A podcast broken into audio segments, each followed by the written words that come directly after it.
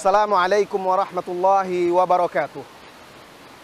Alhamdulillahi wassalatu wassalamu ala rasulillahi wa. Saudaraku, air adalah nikmat yang sangat besar yang Allah anugerahkan kepada manusia yang wajib kita jaga dan kita syukuri. Air bahkan dia adalah sumber kehidupan. Allah Subhanahu wa taala menghidupkan yang mati dengan air. Bahkan Allah menjadikan menciptakan makhluk-makhluk yang hidup dari air. Oleh karena itu air di dalam Islam memiliki kedudukan yang sangat tinggi dan penting. Di dalam Al-Qur'an 63 kali Allah Subhanahu wa taala menyebutkan tentang air. Di antaranya Allah Subhanahu wa taala berfirman, "Wa ja'alna minal ma'i kulla syai'in hayy." Dan kami jadikan dari air itu segala bentuk, segala sesuatu yang hidup. Air juga berkaitan erat dengan syariat Islam. Air bukan hanya sekedar menjadi unsur kehidupan. Air di dalam Islam juga digunakan untuk bersuci, untuk berwudu, untuk mandi. Begitu pentingnya air. Baik mensucikan diri kita ataupun mensucikan dari najis-najis. Bahkan juga bersedekah dengan air salah satu sedekah yang sangat utama. Di dalam hadis lihatlah bagaimana seorang wanita yang memberi minum anjing dengan air yang dia ambil dari mata air, dari sumur, dari telaga.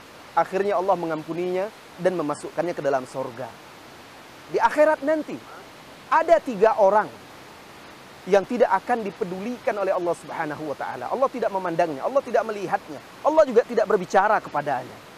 Salah satunya adalah orang yang memiliki kelebihan air lalu ada orang yang membutuhkan, dia tidak mau memberikannya. Maka wahai saudara-saudari kaum muslimin dan muslimat, mari syukuri nikmat air. Kita jaga.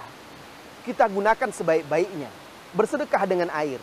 Sekalipun air itu banyak, tidak boleh kita membuang-buangnya. Sekalipun misalnya kita berwudhu di sungai pun, kita tidak boleh berlebih-lebihan dalam menggunakan air. Rasulullah Shallallahu Alaihi Wasallam mengajarkan kita untuk menggunakan air secukupnya dalam berwudhu. Rasulullah berwudhu pernah dengan satu mut.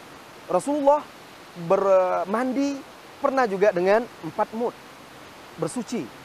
Nah, Islam mengajarkan kita untuk menjaga, mensyukuri nikmat ini dan tidak berlebihan dalam menggunakannya. Bahkan dalam rangka menjaga mensyukuri nikmat ini, Rasulullah Shallallahu Alaihi Wasallam melarang orang buang air kencing, buang kotoran di tempat sumber-sumber air yang digunakan oleh manusia.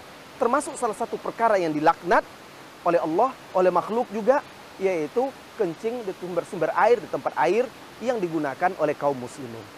Saat ini kita berada di belakang kita ada sumber air yang luar biasa ini sebuah nikmat yang diberikan oleh Allah Subhanahu wa taala.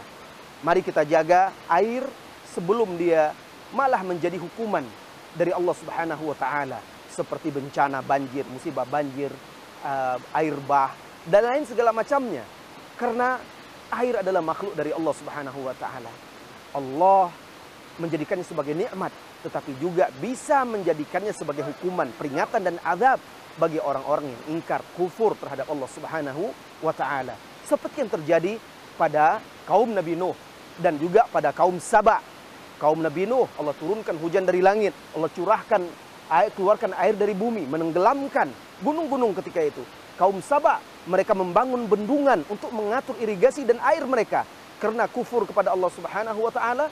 Allah runtuhkan bendungan tersebut sehingga meluluh lantakkan apa saja yang dilanda oleh air tersebut dengan bersyukur kepada Allah, menggunakan nikmat air itu sebaik-baiknya, bersedekah dengannya, menjaga kebersihan dan kesuciannya, menggunakan sesuai dengan kebutuhan kita. Dengan itu, insya Allah nikmat ini akan dijaga oleh Allah Subhanahu wa Ta'ala, sehingga kelak kita bisa menikmati pula air-air yang mengalir di sungai-sungai di surga Firdaus. Amin ya rabbal alamin. Wassallallahu wasallam ala nabiyyina Muhammadin. Walhamdulillahi rabbil alamin. Assalamualaikum warahmatullahi wabarakatuh.